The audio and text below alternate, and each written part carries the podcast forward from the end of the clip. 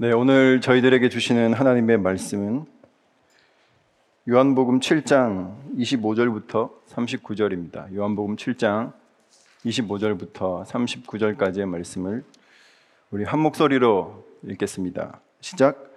예루살렘 사람 중에서 어떤 사람이 말하되 이는 그들이 죽이고자 하는 그 사람이 아니냐 보라 드러나게 말하되 그들이 아무 말도 아니하는도다 당국자들은 이 사람을 참으로 그리스도인 줄 알았는가?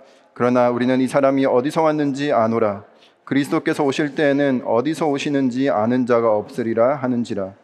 예수께서 성전에서 가르치시며 외쳐 이르시되 너희가 나를 알고 내가 어디서 온 것도 알거니와 내가 스스로 온 것이 아니니라. 나를 보내신 이는 참되시니 너희는 그를 알지 못하나 나는 아노니 이는 내가 그에게서 났고 그가 나를 보내셨음이라 하시니 그들이 예수를 잡고자 하나 손을 대는 자가 없으니 이는 그의 때가 아직 이르지 아니하였음이로라.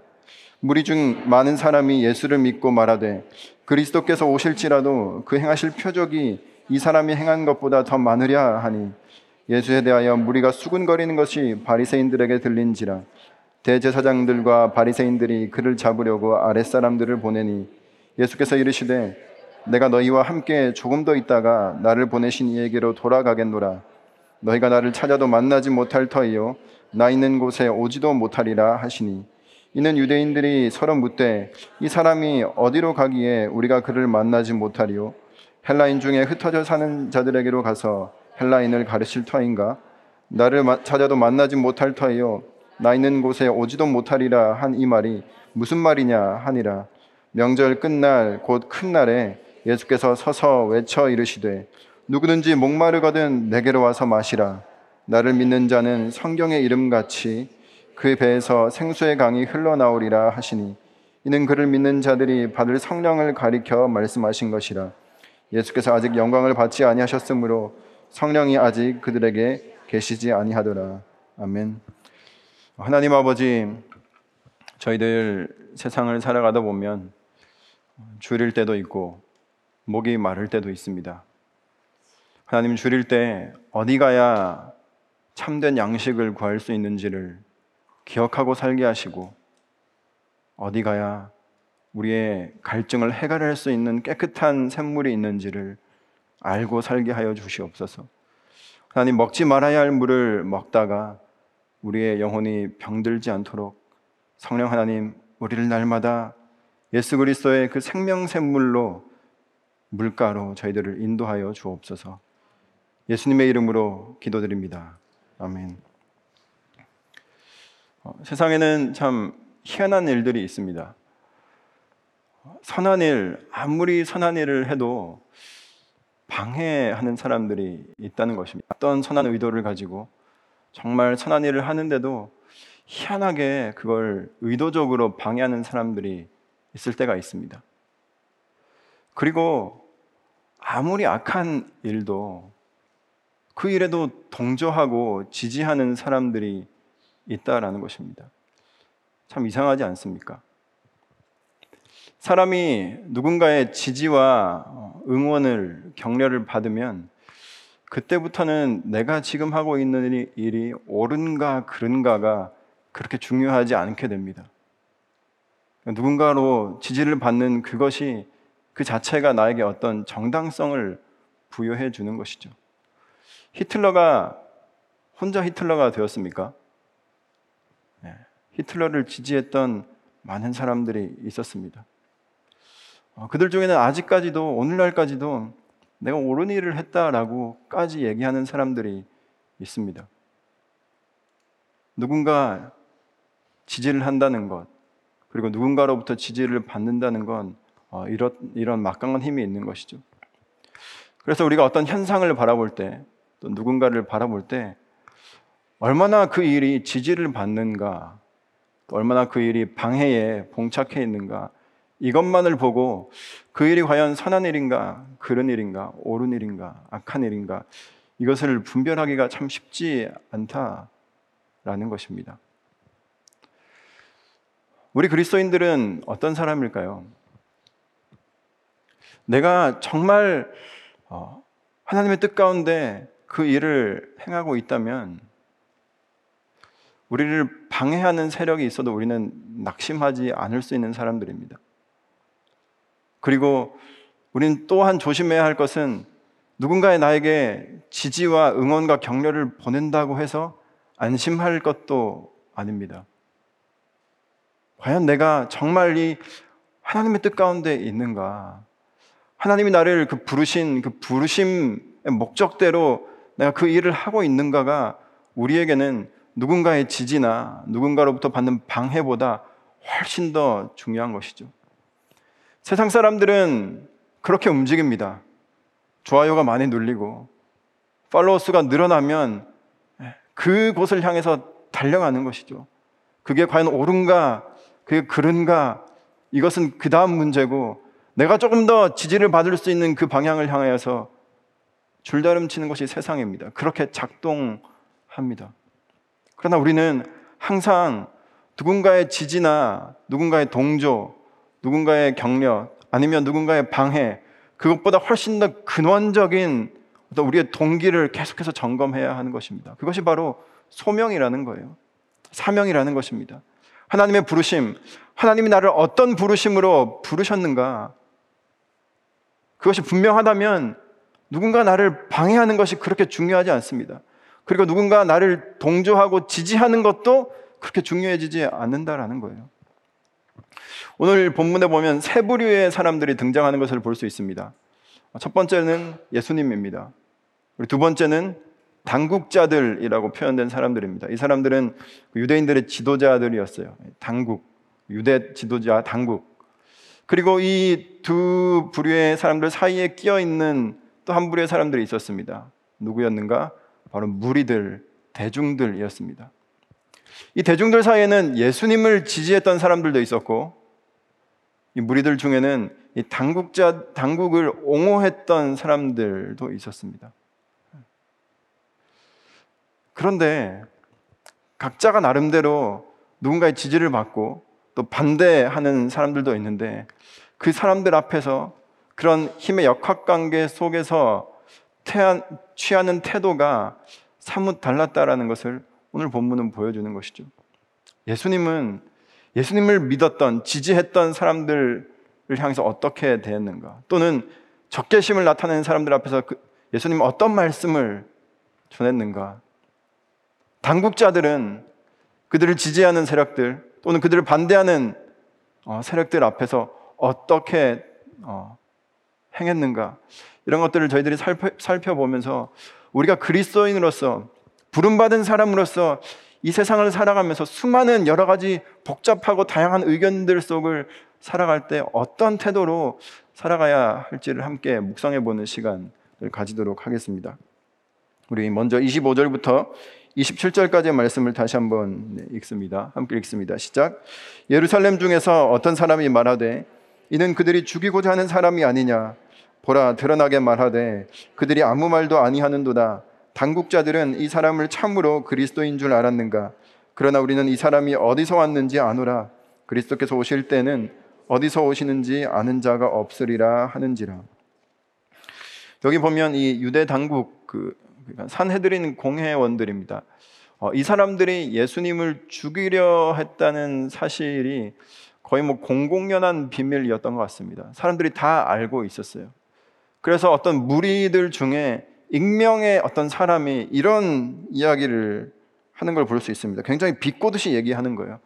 당국은 유대 당국은 예수님 죽이려 한다며 당신들 예수님 죽이려 하는 거 맞지? 근데 봐봐. 예수님, 예수가 저렇게 활개를 치면서 저렇게 드러내놓고 다니는데 못 죽이네. 그럼 당신들이 저 예수가 그리스도라는 것을 인정하는 거 아니냐라고 굉장히 비꼬듯이 지금 이렇게 얘기하는 거예요. 나름대로 이 유대 당국을 어, 도발했습니다. 여러분, 이 도발이 먹혔을까요? 뒤에 본문을 읽어보셔서 아시겠지만 먹혔습니다. 권력자들은 사회의 아주 민감한 이슈에 따라서 굉장히 예민하게 반응하고 움직입니다.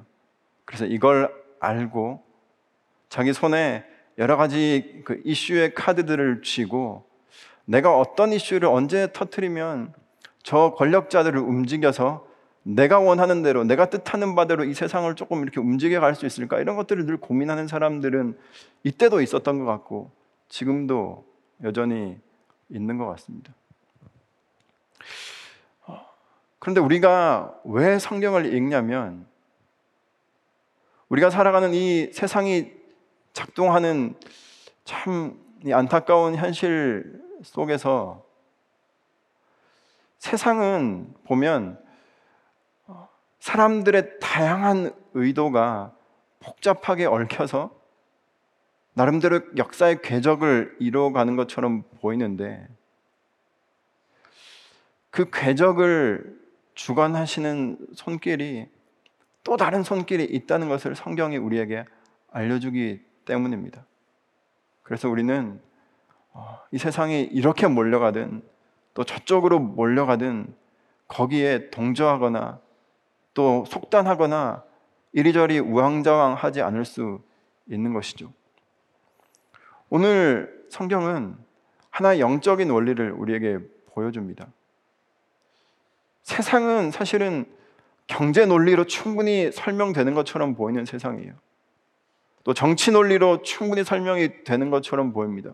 오늘 이 사람의 도발과 또 권력자들의 움직임, 움직임을 보면 아 이렇게 힘은 이렇게 움직이는 거구나. 힘의 논리로 설명이 가능합니다. 돈의 논리로 설명이 가능합니다. 여러 가지 설명 가능한 논리들이 있어요. 그러나 성경이 우리에게 알려주는 것은 그 모든 논리들의 근간을 이루고 있는 또 다른 영적인 원리가 있다라는 것을 우리에게 보여주는 것이죠. 그리스도인이란 어떤 사람들입니까? 사람들이 펼치는 수많은 힘의 논리, 어떤 그런 경제의 논리, 돈의 논리, 정치적 논리에 휘말려 들어가는 사람이 아니라 성경이 우리에게 보여주고 있는 영적인 원리를 따라서 사는 사람들이 그리스도인이라고 말씀해 주고 있는 것입니다. 예수님께서 어떻게 어, 행하셨는지 이 사람들의 이런 이야기들 앞에서 어떻게 말씀하셨는지를 우리 28절, 29절이 우리에게 보여주고 있습니다. 함께 읽어보도록 하겠습니다. 시작. 예수께서 성전에서 가르치시며 외쳐 이르시되 너희가 나를 알고 내가 어디서 온 것도 알거니와 내가 스스로 온 것이 아니니라 나를 보내신 이는 참되시니 너희는 그를 알지 못하나 나는 아노니 이는 내가 그에게서 났고 그가 나를 보내셨음이라 하시니 여기 보면 이전에 그, 그 어떤 익명의 사람이 예수님을 가리켜 이렇게 얘기했습니다. 출신 성분을 트집 잡았어요. 그리스도란 사실 어디서부터 오는 사람인지 몰라야 하는 건데 우리는 이 예수라는 사람이 어디 출신인지 너무 잘 알지 않느냐. 예수님이 갈릴리 나사렛 출신이라는 것을 트집 잡았습니다. 그 말은 무엇입니까? 촌놈이라는 거예요. 그 갈릴리 나사렛에서 절대로 선한 것이 나올 수 없는 그 동네에서 무슨 메시아가 난다는 말이냐. 이렇게 얘기한 것이죠. 여러분 세상에 수많은 사람들이 어, 기대하는 바 아닙니까? 메시아 정도 되면 그리스도라고 칭할 정도가 되면 그래도 누군가에게는 조금 이렇게 보여줄 만한 이력서 한 장 정도는 갖고 있어야지. 어떻게 저렇게 나사렛 그 예수 어떤 목공 목수의 아들이 그리스도가 될 수 있단 말이냐. 이것이 그 한 익명의 사람이 트집 잡았던 시비였습니다. 그런데 예수께서, 예수님께서 무엇이라고 말씀하시냐면 여기 보니까 나는 나를 보내신 분으로부터 왔다. 너희는 그를 알지 못하나 나는 그에게서 났고 그가 나를 보내셨다. 내가 어디로부터 비롯되었는지를 안다라고 말씀하시는 거예요. 누가 나를 부르셨고 누가 나를 보내셨는지를 예수님께서 명확하게 알고 있다라고 이야기하는 것입니다. 여러분 이것은 저 여러분의 정말 중요한 정체성입니다. 저 여러분은 누가 부르신 사람입니까? 어디 출신입니까? 배지교회 출신인가요? 네. 어느 통독반 출신입니까? 아니면 어떤 목사님과 함께 성경 공부를 하는 그 통독반 출신입니까? 세가족반 하신 분들도 계신데 어, 누구와 세가족반 했다? 아니면 어느 지역 출신, 내가 어느 학교 출신. 근데 그것보다 훨씬 더 근원적인 우리의 출신 성분을 예수님께서 말씀하고 계시는 것이죠. 저와 여러분 모두가 다 하나님이 부르셔서 지금 내가 살고 있는 삶의 자리로 보내신 하나님의 사람들이다. 이 정체성을 우리에게 알려주시는 것입니다. 세상이 돌아가는 논리는 그렇지 않습니다. 다 눈에 보이는 그 출신 성분 가지고 이야기를 하는 이 세상 가운데 그 거기에 흔들리지 않는 비교당할 수 없는 나에게 어떤 이력서에 한 줄 적어 넣을 수 있는 표면적인 어떤 이력은 아니지만 내 안에 나를 어떤 것도 나를 흔들 수 없는 그 놀라운 부르심 그리고 보내심 그것이 저와 여러분 가운데 있어야 하는 줄로 믿습니다. 그것이 소명인 것이죠. 콜링입니다. 하나님 나를 부르셨다. 그리고 사명입니다. 미션. 나를 어디를 향해서 보내신지를 알고 사는 사람들이 세상 속에서 어떻게 휘둘리겠습니까? 비교할 수 없는 비교할 수 없는 그 하나님의 가치를 마음속에 담고 사는 사람이 세상의 여러 가지 상대적인 가치들 사이에서 절대 비교 당하지 않는 것이죠. 비교로부터 자유롭고 사람들의 판단으로부터 사람들의 시선으로부터 자유할 수 있는 것이 저 여러분이 누리는 어마어마한 축복 중의 하나인 줄로 믿습니다. 이 부르심이 없다면 어떻게 될까요? 이 사람이 부르면 이 사람한테 따라가는 것이죠. 그리고 저 사람이 나를 불렀다가 그 사람보다 더 조금 더 강력해 보이는 사람이 또 나를 부르면 이 사람의 부르심을 접고 저 사람한테 가는 것입니다. 여러분, 우리가 살아가고 있는 이 자본주의 시대에 자본주의 사회에서 가장 강력한 부르심이 뭘까요? 돈의 부르심입니다. 돈의 부르심과 돈의 보내심에 순종하는 사람들이 만든 질서가 바로 이 자본주의라는 것입니다. 사람들은요, 돈이 부르는 것에 모입니다. 돈이 사람들을 불러요. 그리고 돈이 사람들을 보냅니다. 그 부르심과 보냄을 부르심이라고 하면 안 되겠죠. 돈의 부름과 돈의 보냄을 저항할 수 있는 사람이 있습니까? 아마도 누구도 자신하지 못할 거예요. 그러나 저는 저 여러분 안에 그 돈보다 경제적, 경제적인 논리보다 경제적인 힘보다 더 큰 하나님의 부르심이 자리 잡고 있다면 우리는 충분히 돈의 부름을 이겨내고 돈의 보냄을 이겨내고 돈을 따라 흘러가는 살, 삶이 아니라 때로는 같이 흘러가기도 하지만 때로는 거스를 수도 있는 그런 삶을 살아갈 수 있다고 믿습니다. 예전에 어느 영화를 보니까 예수님 안 믿는 사람도 돈의 힘을 이겨내더라고요. 그 무슨 영화에서 황정민 씨가 형사로 나와가지고 형사가 돈이 없지 가오가 없냐 이러면서 돈의 유혹을 뿌리치는 걸 봤는데 여러분 하나님의 부르심이 가오보다 못해서야 되겠습니까? 저는 그것과 비교가 안 되는 그런 소중한 가치를 재산을 저 여러분에게 주셨다는 사실을 믿게 되기를 주님의 이름으로 축복합니다. 결혼이란 무엇일까요? 하나님이 나를 이 여자의 남편으로 부르셨다는 부르심에 응답하는 겁니다.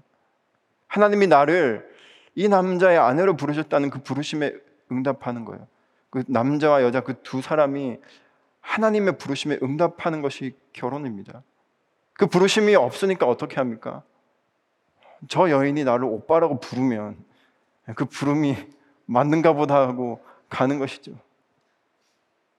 양육이란 무엇입니까? 하나님의 보내심을 인정하는 것입니다.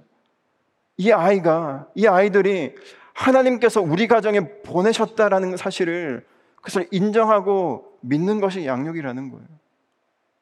하나님께서 이 아이들을 우리 가운데 보내셨다는 것을 믿는다면 어떻게 그 아이들을 다른 아이들과 비교할 수 있겠습니까? 어떻게 그 아이들을 부모의 체면을 살리기 위한 세우기 위한 도구로 사용될, 사용할 수 있겠습니까?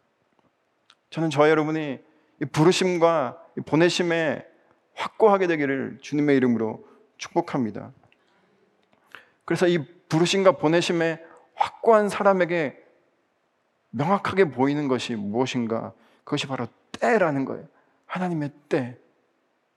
우리 함께 30절 말씀을 함께 읽도록 하겠습니다. 시작. 그들이 예수를 잡고자 하나 손을 대는 자가 없으니 이는 그의 때가 아직 이르지 아니하였습니다. 예수님은 하나님이 부르셔서 이 땅 가운데 오셨습니다. 하나님이 보내셔서 그 땅에서 사역하고 계시는 것이죠. 저는 저 여러분의 삶을 하나님께서 부르셨고 하나님께서 지금 저와 여러분의 가정으로 직장으로 삶의 자리로 보내셨다고 믿으시기를 주님의 이름으로 축복합니다. 그것을 믿는 사람에게는 하나님의 때가 분별이 되는 겁니다. 사람이 불러서 사람이 보내서 간 직장에서 여러분 일이 막 몰려오면 어떤 생각이 들겠습니까? 아, 또 저 인간이 나에게 일을 이렇게 여러분 하나님께서 그 직장에 보내셨다면 일이 몰려올 때 아, 하나님이 나 일 좀 하라고 일을 보내주시는구나. 때로는 사람이 나에게서 떨어져 나갈 때 하나님이 나의, 나를, 나를 여기에 부르셨다는 것이 확실하다면 아, 이건 하나님께서 지금은 많은 사람들을 조금 멀리하고 거리를 두고 하나님께 집중하라는 사인이구나. 지금 하나님을 만나야 할 때이구나. 이때가 정확하게 분별이 되는 것이죠. 뭐 직장뿐이겠습니까? 가정이든 학교든 교회든 우리가 어떤 일을 하든 누구를 만나든 내가 그냥 운이 좋아서 이 일을 하는 것이 아니라 우연히 여기에 있는 것이 아니라 하나님이 나를 보내셨다. 하나님 나를 부르셨다. 저는 이 놀라운 믿음을 가지고 하나님의 때를 분별할 수 있게 되는 저 여러분이었으면 좋겠습니다. 그리고 31절 말씀을 함께 읽겠습니다. 시작. 무리 중에 많은 사람이 예수를 믿고 말하되 그리스도께서 오실지라도 그 행하실 표적이 이 사람이 행한 것보다 더 많으랴 하니 당시에 예수님께 그 적개심을 품은 사람들도 있었지만 어, 예수님을 믿었던 사람들도 있다고 기록하고 있어요. 그런데 이 사람들이 예수님을 그 믿었던 이유가 무엇이었는가? 바로 예수님이 일으켰던 초자연적 현상 때문에 그들이 예수님을 믿었다라고 기록하고 있는 것이죠. 그들의 믿음의 뿌리가 예수님이 행하셨던 기적에 있는 것입니다. 혹시 저와 여러분의 믿음의 뿌리는, 저와 여러분의 신앙의 뿌리는 어디에 내리고 있습니까? 오늘 저희들이 이것을 한번 확인해 봐야 하는 것입니다. 어떤 초자연적인 현상입니까? 내가 경험한 어떤 신비적인 체험입니까? 아니면 늘 그 누군가의 뜨거운 간증 영상을 많이 보시는 분들 계십니다. 믿음이 조금 떨어질만 하면 신앙이 좀 기복이 생기면 또 누군가의 간증을 듣고 또 마음이 막 따, 뜻해졌다가 또 식으면 또 누군가의 간증을 듣고 그 사람의 믿음의 뿌리는 그 사람의 간증에 있는 것이죠. 아니면 어떤 과학적인 증명이 증명이 우리의 믿음의 뿌리를 내리고 있습니까? 아, 이게 과학적으로 이런 설명이 가능하더라. 그러니까 내가 믿을 수 있다. 라고 수많은 그런 과학적 연구들을 또 찾아서 열심히 유튜브 서칭을 하는 사람들도 있습니다. 신앙인들 중에. 아니면 어떤 논리적인 변증이 너무나 좋아서 야, 이게 말이 되네. 그래. 그러니까 이게 믿을 만 하지. 라고 생각하는 사람들은 자신의 신앙이 흔들릴 때 또 그러한 것들을 끊임없이 찾아다닌다는 거예요. 누군가가 이야기한 유명한 어떤 학자가 이야기한 그런 변증거리들을 계속해서 찾아다니는 것이죠. 그런데요, 예수님이 일으키신 기적을 보고 예수님을 믿었던 사람들 결국에 십자가 앞에서 딱 예수님 버리고 떠났습니다. 왜냐하면 더 이상 기적을 베풀지 않는 예수는 그들에게 그리스도가 아니었기 때문입니다. 기적을 보고 믿었는데 예수님이 더 이상 기적을 베풀지 않자 아, 그리스도가 아니구나. 내가 믿을 만한 대상이 아니구나라고 결론을 내린 것이죠. 그래서 그들이 예수님께 십자가에 달린 예수님에게 뭐라고 요구했습니까? 십자가에서 내려와 봐라. 내려와 봐라. 너 스스로를 구원해 봐라. 내려오면 내가 믿겠다라는 겁니다. 그들의 믿음의 뿌리가 거기에 있었던 거예요. 혹시 누군가로부터 예언기도, 이렇게 받아보신 적 있습니까? 저도 예언기도를 받아봤습니다. 와, 놀랍습니다. 네. 방언, 저도 방언합니다. 치유의 그런 어, 현장을 경험했던 적도 있습니다. 정말 우리의 믿음이 막 이렇게 어, 불끈불끈 솟아나도록 하기에 충분한 힘을 가진 요소들이에요. 그런데요, 성경에 보면요. 고린도전서 13장에 보면 정확하게 그런 이야기가 있습니다. 예언도 폐지될 것이고 방언도 그칠 것이다. 여러분, 그런 것도 아무리 신비한 초자연적인 현상이라도 언젠가 폐지되는 날이 온다라는 것입니다. 여러분, 그것이 그치고 그것이 멈추면 그 위에 쌓아두었던 우리의 신앙은 어떻게 되겠습니까? 거기서 멈추는 것이죠. 심지어 40년 동안 하나님께서 하늘에서 기적적으로 내려주셨던 만나도 멈추는 날이 있었습니다. 여러분, 기적은요, 언젠가 멈추는 날이 온다는 거예요. 거기에 우리의 신앙의 기반을 마련해 두면 그것이 멈추는 순간 우리의 신앙도 오갈 때를 잃어버리고 방황하게 되는 것입니다. 여러분, 과학적 어떤 증명 위에 어떤 과학자들이 세워놓은 어떤 증거 위에 우리의 신앙을 올려두셨습니까? 그러면 과학적인 연구가 더 진행돼서 다른 연구 결과가 나오면 신앙을 버리시겠습니까? 아니면 그 과학적 연구가 이렇게 설명하면 이렇게 믿고 저렇게 설명하면 저렇게 믿으시겠습니까? 논리적으로 말이 돼서 믿는다면 여러분 논리는 이쪽 진영에도 있고요. 저쪽 진영에도 있습니다. 제가 조금 전에 말씀드렸던 예언도 패하고 방언도 그치고 그 구절 뒤에는 또 이런 말, 말이 있습니다. 지식도 패하리라. 사람이 만들어낸 수많은 지식과 이성과 연구 결과들도 패하는 날이 분명히 온다라는 거예요. 그렇다면 그것 또한 그것 위에 올려두었던 우리의 신앙, 그것도 안전하지 않다라는 사실입니다. 우리가 왜 성경 통독반을 이렇게 구성하고 왜 성경만 읽자고 하겠습니까?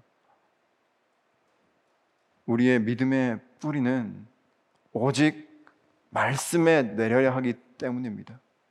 그래야만 철을 따라 계절을 따라 시절을 따라 우리의 삶이 열매를 맺는 것입니다. 그래야만 우리의 잎사귀가 마르지 않는 것이죠.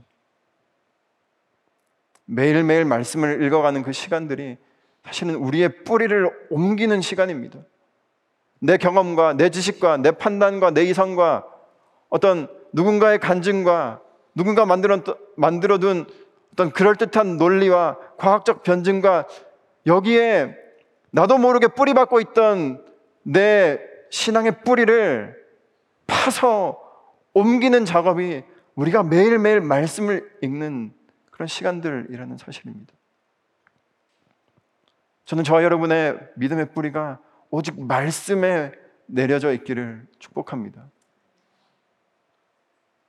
우리는요, 자주 내 말, 믿음의 뿌리가 내려져 있어야 하는 영역과 믿음의 가지가 뻗어 있어야 하는 영역을 헷갈리는 것 같습니다. 믿음의 뿌리는 말씀에 굳게 뿌리받고 그로부터 뻗어나온 수많은 가지들은 과학으로도 어떤 예술적 영역으로도 어떤 신비적 영역으로도 어떤 치유적 영역으로도 어떤 인간관계 영역으로도 뻗어갈 수 있는 것이죠. 거기는 열매가 맺혀야 할 영역이지 우리가 뿌리 내려야 할 영역이 아니라는 것입니다. 저 여러분의 믿음의 뿌리는 오직 말씀이어야 한다는 사실을 오늘 저와 여러분이 기억하게 되기를 축복합니다. 이어서 32절 말씀 함께 읽습니다. 시작. 예수에 대하여 무리가 수군거리는 것이 바리새인들에게 들린지라 대제사장들과 바리새인들이 그를 잡으려고 아랫사람들을 보내니 여기 보니까 이제 벌써 이렇게 어, 대중들 사이에서 이런저런 이야기가 나오니까 아주 발빠르게 이 당국이 그 대제사장들과 바리새인들이 행동하는 것을 볼 수 있습니다. 그런데 여러분 여기 보니까 그 무리들이 수군거림을 보고 정말 발빠르게 대응하는 이 유대 종교 지도자들의 모습이 굉장히 인상적이라는 거예요. 여러분 이 사람들을 대제사장들입니다. 대제사장들은요 이 유대인들의 가장 그 영적 지도자였습니다. 이 사람들이 여론과 사람들의 소리에 이렇게 밝고 어, 민감했다는 사실이 굉장히 인상적이라는 것이죠. 원래 이 사람들은 어떤 소리에 가장 민감해야 하는 사람들입니까? 하나님이 하나님의 말씀, 하나님이 내시는 소리, 하나님이 내시는 세밀한 음성이라도 아주 민감하게 반응하고 거기에 아주 발빠르게 움직여야 순종해야 할 사람들이 지금 이들은 사람들이 이 대중들이 어떤 움직임을 보이는가에 따라서 아주 제깍제깍 발빠르게 대처하고 있는 것을 볼 수 있습니다.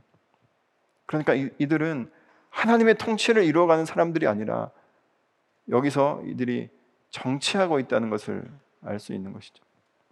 여러분 정치가 뭐 대단한 것이 정치가 아닙니다. 교회 안에서도 충분히 정치할 수 있습니다. 통독반 소그룹 안에서도 충분히 정치적 현상이 일어날 수 있습니다. 하나님의 음성보다 사람의 소리가 더 커지는 그 임계를 넘어서면 그때부터는 하나님의 통치가 아니라 인간의 정치가 거기에 이루어지는 것입니다. 그것도 깔끔한 정치입니까? 아니요. 삼류 정치가 거기에 판을 벌리게 되는 것이죠. 왜 우리가 말씀만 읽자고 하는 것입니까?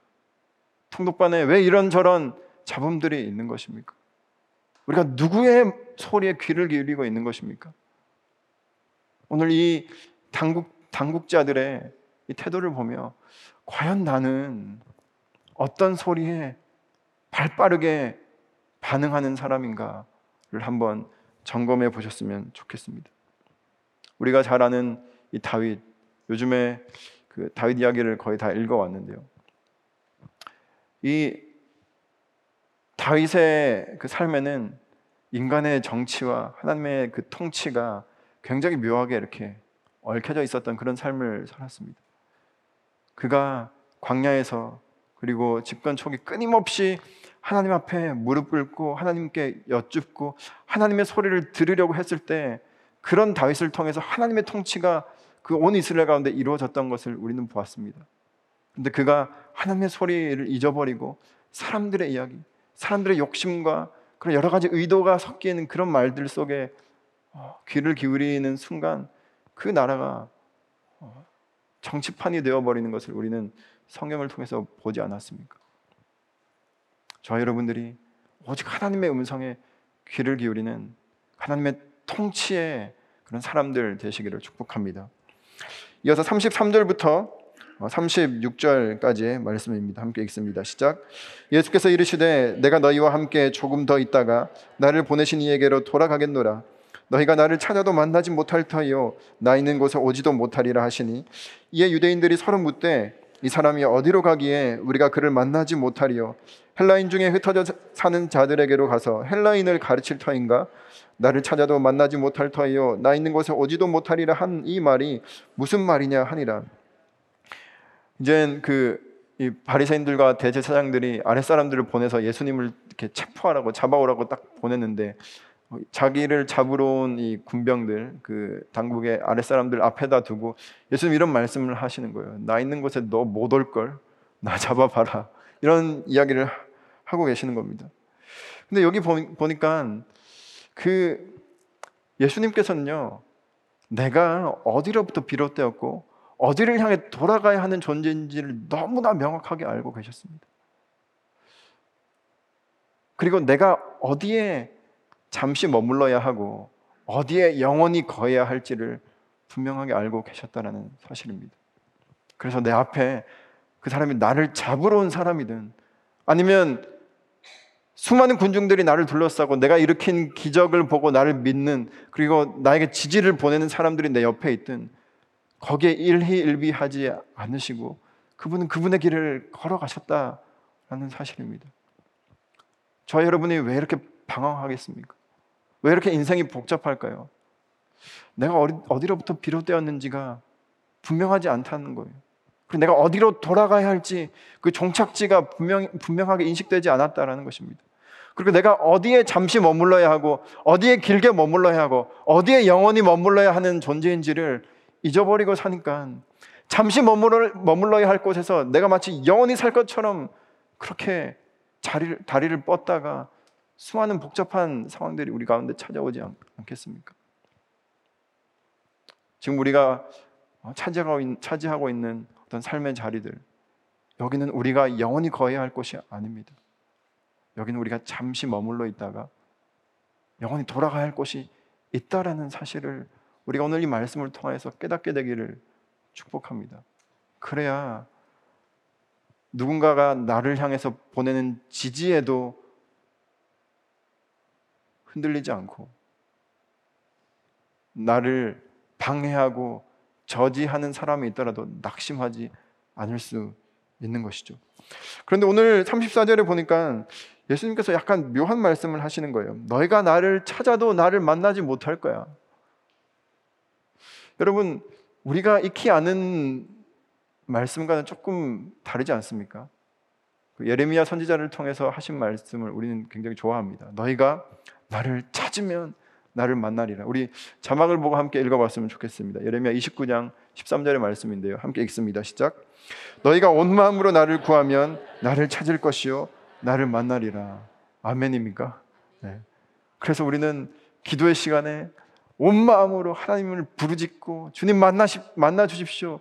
이렇게 찾습니다. 이 말씀에 의지해서 이렇게 하나님을 온 마음으로 찾고 찾으면 만나주겠다고 하셨는데 오늘 예수님은 또 정반대 얘기를 하시는 거예요. 너희가 나를 아무리 찾아도 어, 너희가 나를 만날 수 없는 곳에 내가 갈 것이다. 나를 만나지 못하리라 이렇게 얘기하신 것이죠. 그런데 성경에는 예수님을 찾았는데 예수님 만나지 못한 사람에 대한 이야기가 나옵니다. 우리 마태복음 2장 8절 말씀을 함께 어, 보겠습니다. 시작. 베들레헴으로 보내며 이르되 가서 아기가 난 때를 자세히 알아보고 찾거든 내게 구하여 나도 가서 그에게 경배하게 하라. 이 말을 누가 했을까요? 헤롯 왕이 했습니다. 예수님께서 태어나실 무렵에 헤롯 왕이 동방 박사들에게 나도 예수님 좀 만나고 싶다.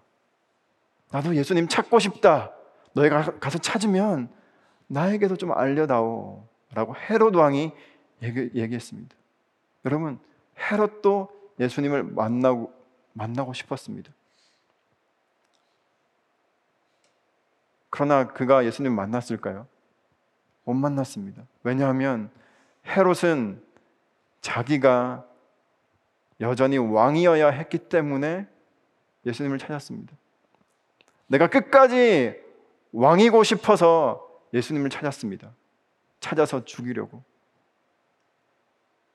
그러나 예수님을 만났던 또 한 사람 그 부류의 이야기를 저희들은 알고 있습니다. 동방 박사들. 그들은 예수님 찾았는데 만났어요. 왜 그랬을까요? 어떻게 만날 수 있었겠습니까? 그들은 자신들의 삶의 왕이 인생의 주인이 누구신지를 분명히 알고 그 왕께 경배하기 위해서 예수님을 찾았다라는 사실입니다. 저 여러분이 왜 예수님을 찾습니까? 어떤 동기와 목적으로 기도하고 있습니까? 내가, 내가 예수님을 찾는 그 간절함보다 더 중요한 것은 예수님을 찾는 동기인 줄로 믿습니다. 정말 내 삶을 다스릴 선한 왕이 필요해서 그 왕을 찾는 것이라면 아마도 우리가 굳이 예수님을 찾아가기도 전에 예수님께서 우리에게 찾아오시는 것을 우리는 발견하게 될 것입니다. 사실 우리가 예수님 만나고 나면 알게 되는 것이 있어요. 내가 예수님 찾아간 줄 알았는데 그게 아니라 예수님이 나를 찾아오셨다는 사실을 알게 되는 겁니다.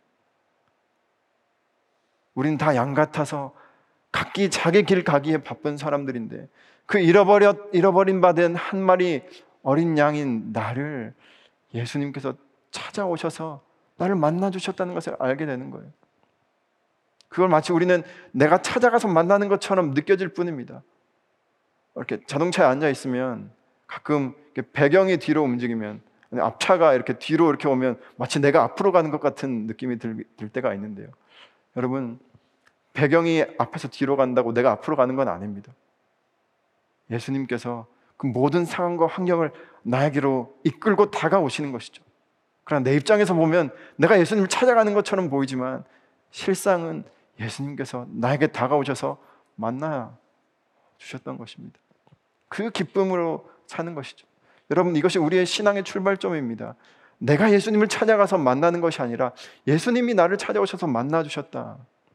어쩌면 내가 찾은 예수님, 내가 나의 열심과 나의 어떤 추론과 나의 논리를 가지고 찾아낸 예수님은 어쩌면 성경이 말하는 예수님이 아닐 수도 있습니다. 베드로와 제자들이 다 자기 열심으로 예수님 따랐습니다. 그러나 그들은 십자가 앞에서 다 예수님 버리고 도망갔어요. 왜냐하면 내가 기대했던 예수님이 아니었기 때문에 내가 찾았던 그 메시아가 아니었기 때문에 마치 오늘 기적을 바라고 예수님을 믿었지만 예수님을 결국 배반했던 사람들처럼 제자들도 내가 찾았던 예수님의 모습이 아니었기 때문에 십자가 앞에서 다 그들은 예수님 버리고 도망갔습니다. 베드로가 에이, 고기나 잡으러 가자 해서 삶의 자리로 돌아갔어요. 다시 어부일을 복귀했습니다. 그런데 그 자리에 누가 찾아오셨습니까? 베드로가 예수님 찾아갔습니까? 아니요. 부활하신 예수님께서 베드로를 찾아오셨어요. 그래서 자기 자신을 찾아오신 예수님을 만나고 나서야 베드로는 정말로 제자된 삶을 그때부터 살아갈 수 있었던 것이죠. 저 여러분의 신앙의 출발점은 나를 찾아오신 예수님을 만나는 것이라는 사실을 기억하게 되기를 축복합니다. 우리 마지막으로 37절부터 39절까지의 말씀을 읽습니다. 시작. 명절 끝날 곧 큰 날에 예수께서 서서 외쳐 이르시되 누구든지 목마르거든 내게로 와서 마시라 나를 믿는 자는 성경의 이름과 같이 그 배에서 생수의 강이 흘러나오리라 하시니 이는 그를 믿는 자들이 받을 성령을 가리켜 말씀하신 것이라 예수께서 아직 영광을 받지 아니하셨으므로 성령이 아직 그들에게 계시지 아니하더라. 그러니까 명절 끝날 사실 이 요한복음 7장은 이 초막절을 배경으로 계속 진행이 되고 있습니다. 이제 오늘 초막절 끝날이 된 거예요. 8일 동안 초막절을 지킵니다. 이 예루살렘 이 성전과 그 주변에 한 30만 명 정도가 모인 어마어마한 대규모의 축제였다고 합니다. 그래서 8일 동안 이 사람들이 정말 축제를 벌이면서 또 이때가 그 추수 때와 겹쳐서 자기들이 추수해온 곡식을 하나님께 드리면서 정말 기쁨과 감격에 취해 그 8일을 보내게 되는데 이, 이 축제의 대미를 장식하는 마지막 8일째가 되는 날 이 특별한 세레모니가 있습니다. 사람들이 이 제단 주변을 일곱 바퀴를 이렇게 빙빙 도는 거예요. 그리고 제사장들은 이 실로암 물가에 가가지고 이렇게 물을 이렇게 한가득 떠서 와서 제단에다가 붓고 뿌릴 때 사람들이 막 일제히 동시에 막 소리를 치는 그런 세레모니가 있었습니다. 그때 사람들이 뭐라고 소리를 쳤냐면 여호와여 구원의 물을 우리에게 주옵소서. 이 제단에 막 물을 뿌리면서 그렇게 사람들이 외치는 겁니다. 여호와여 구원의 물을 그 물을 우리에게 주십시오라고 외치는 아주 그 대미를 장식하는 세레모니가 있었습니다. 근데 오늘 본문에 보니까 37절에 이 마지막 날에 예수님께서 서서 외쳤습니다. 사람들도 외치고 있었습니다. 물을 우리에게 주십시오. 이 외치고 있는 이 한가운데 예수님도 우뚝 서서 이렇게 외치는 겁니다. 내가 그 물이다. 목마른 자들아, 나에게로 와라. 내가 그 물이다. 그 물이 다른 곳에 있는 것이 아니라 나에게 그 물이 있다. 나에게로 와서 먹으라. 나에게로 와서 마시라. 이렇게 말씀하고 있는 것입니다. 여러분 축제가 주는 정말 뜨거운 열기가 있습니다. 페스티벌, 카니발이 주는 강력한 어떤 그 영적인 고향의 상태가 있다라는 것입니다. 그런 거 경험해 보지 않으셨습니까? 뭐 정말 수많은 인파들이 같이 어떤 동일한 어떤 순서를 가지고 같은 노래를 부르고 같이 먹고 마시고 춤추고 같은 시간을 보내는 그 무리 속에 있으면요. 어, 내가 그동안 그 이렇게 인생에서 일상에서 느꼈던 그런 고충과 고민들과 아픔과 슬픔들이 그 순간에 잊혀지는 거예요. 그리고 그것이 마치 그런 목마름이 해갈된 것처럼 느껴지는 그런 순간들이 있다라는 거예요. 그게 이 페스티벌과 카니발의 카니발이 주는 효과입니다. 근데 문제는 그 효과가 오래 가지 못한다라는 거예요. 약발이 떨어지는 시점이 있다라는 겁니다. 일시적이라는 사실이에요. 영원하지 않다라는 것입니다. 그 축제가 오늘 마지막 날 여덟째 날이 그렇게 다 끝나고 사람들이 자기 일상 가운데 다 돌아가면 어떻게 될까요? 그들이 물을 주옵소서 하나님 물을 주시옵소서 했지만 그들이 일상 가운데 돌아가서 현실 가운데 느끼는 것은 또 다른 목마름이었습니다. 사람들이 이렇게 목마름을 느끼면 주로 어떻게 하시는지 어떻게 하는지 아십니까? 또 다른 페스티벌을 찾아갑니다. 또 다른 그런 대규모의 어떤 카니발을 기, 기대하는 거예요. 기다리는 거예요. 조금 더 강력한 그것이 뭐 어떤 연주회가 됐든 어떤 경기가 됐든 내 일상을 좀 잊고 그 갈증을 해결할 만한 그런 대단한 페스티벌을 또 기대하는 것이죠. 여러분 이들에게 내년에 또 초막절이 돌아올 겁니다. 그들은 또 초막절에 가서 또 빙빙 돌면서 주님 우리에게 물을 주십시오 그렇게 외칠 거예요. 그리고 나서 그 축제가 끝나면 또 다시 자리로 돌아가겠죠. 그, 그 후년에 또 거기 와서 또 그렇게 할 겁니다. 여러분 그것을 얼마나 반복하면 그들의 근원적인 목마름이 해결되겠습니까? 한 10번 하면 해결될까요? 한 50번 하면 해결될까요? 한 100번 하면 해결될까요? 아니요. 그 순간에는 해결되는 것 같지만 아무리 해도 해결되지 않는 것이죠. 예수님께서 그 현장 한 가운데서 우리를 향해서 외치시는 겁니다. 그렇게 해서 해결되지 않는다. 그 어떤 성대한 종교적인 의식으로도 절대로 해결할 수 없는 갈증이 우리 가운데 있는데 그건 주님께서 주시는 물을 마실 때만 해결 가능한 것이 바로 그 주님 주시는 생명샘 물이라는 사실입니다. 예수님께서 그 사마리아 그 수가성에서 만났던 여인에게도 동일한 갈증이 있었습니다. 유대인들에게만 있었던 것 아니고요. 모든 사람에게 있었던 것이죠. 예수님께서 동일한 말씀하셨습니다. 우리 그 요한복음 4장 13절의 말씀, 13, 14절의 말씀을 함께 읽어보도록 하겠습니다. 시작.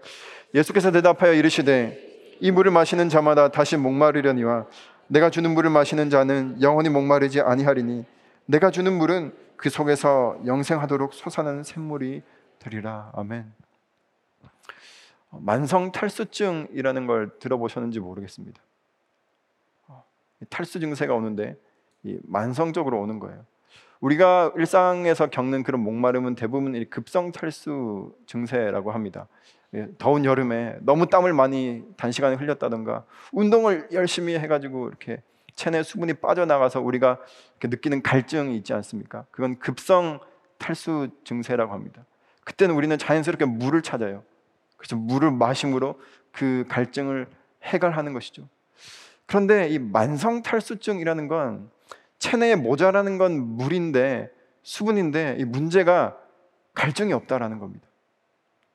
갈증이 없어서 계속해서 물은 고갈되어 가고 갈증이 없으니까 물은 먹지 않는 이 악순환이 반복되다가 몸에 여러 가지 이상 증세가 나타나는 것이죠.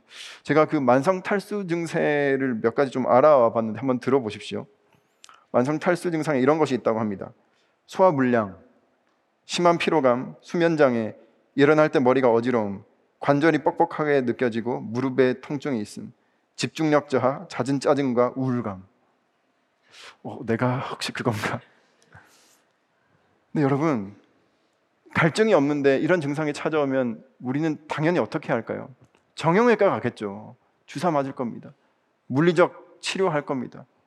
어, 자꾸 우울감이 찾아오면 정신과 어, 찾아가지 않겠습니까? 어떤 빈혈 이런 게 찾아오면 내과 갈 겁니다. 근데 문제는 문제 근원은 이 물을 마셔야 되는데 중요한 건 갈증이 없다라는 거예요. 오늘 이 시대가 어쩌면 시대 전체가 영적인 만성 탈수증에 걸려 있는 것 같습니다. 정작 부족한 건 물인데 영원한 생명샘물로 우리의 목을 마른 목을 축여야 하는데 거기에 대한 아무런 갈증이 없는 거예요.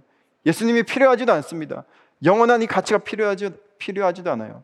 근데 자꾸 삶에 그런 이상 증세가 나오니까 아, 내가 돈이 부족해서 그런가? 내가 힘이 부족해서 그런가? 아, 내가 아직 저 자리에 못 올라가서 그런가? 내가 자기 개발이 덜 돼서 그런가? 자꾸 다른 데서 그 증세를 커버하려고 하는 거예요. 그 짐 캐리 잘 아실 것 같습니다. 그 유명한 미국의 배우인데 짐 캐리가 이런 말을 했더라고요. 저는 여러분 모두가 부자가 되고 유명해지셔서 꿈꾸던 걸 다 해보셨으면 좋겠습니다. 그럼 그게 정답이 아니라는 사실을 아시게 될 테니까요. 고개가 좀 끄덕여지십니까? 아니면 지는 다 해보고 누가 SNS에 이런 글을 써놓은 걸 봤습니다. 와, 저는 굉장히 이렇게 인상적이었는데요. 이런 글을 썼습니다. 돈만 있으면 다 된다고 말하는 사람은 돈이 있어 본 적이 없다. 어, 지는 얼마나 돈이 많길래. 예. 근데 인간이 참 희한하죠. 이 말이 의미하는 게 뭔지 압니다. 아, 돈이 인생에 중요하지 않다는 거 알아요. 그런데요, 이 말에 동의하면서도 우리는 그래도 돈을 원해요. 이 전형적인 만성 탈수증 증세와 똑같은 것입니다. 저 여러분을 예수님께서 초청하시는 거예요. 고쳐주시겠다는 거예요. 우리에게 부족한 건 돈이 아니라 힘이 아니라 생명이라는 것입니다. 사랑이라는 거예요. 예수님 주시는 물이라는 것입니다. 그 물을 마신 자는 그 배에서 다시 그 영원한 생명샘이 흘러나올 것이라고 이야기해 주시는 것입니다. 저 여러분의 배에서는 어떤 게 흐르고 있습니까? 혹시 기름기가 잘잘 흐르고 있지는 않습니까? 예수님을 만난 사마리아 그 여인이 자기의 동네로 들어가서 외쳤습니다. 내가 그리스도를 만났다.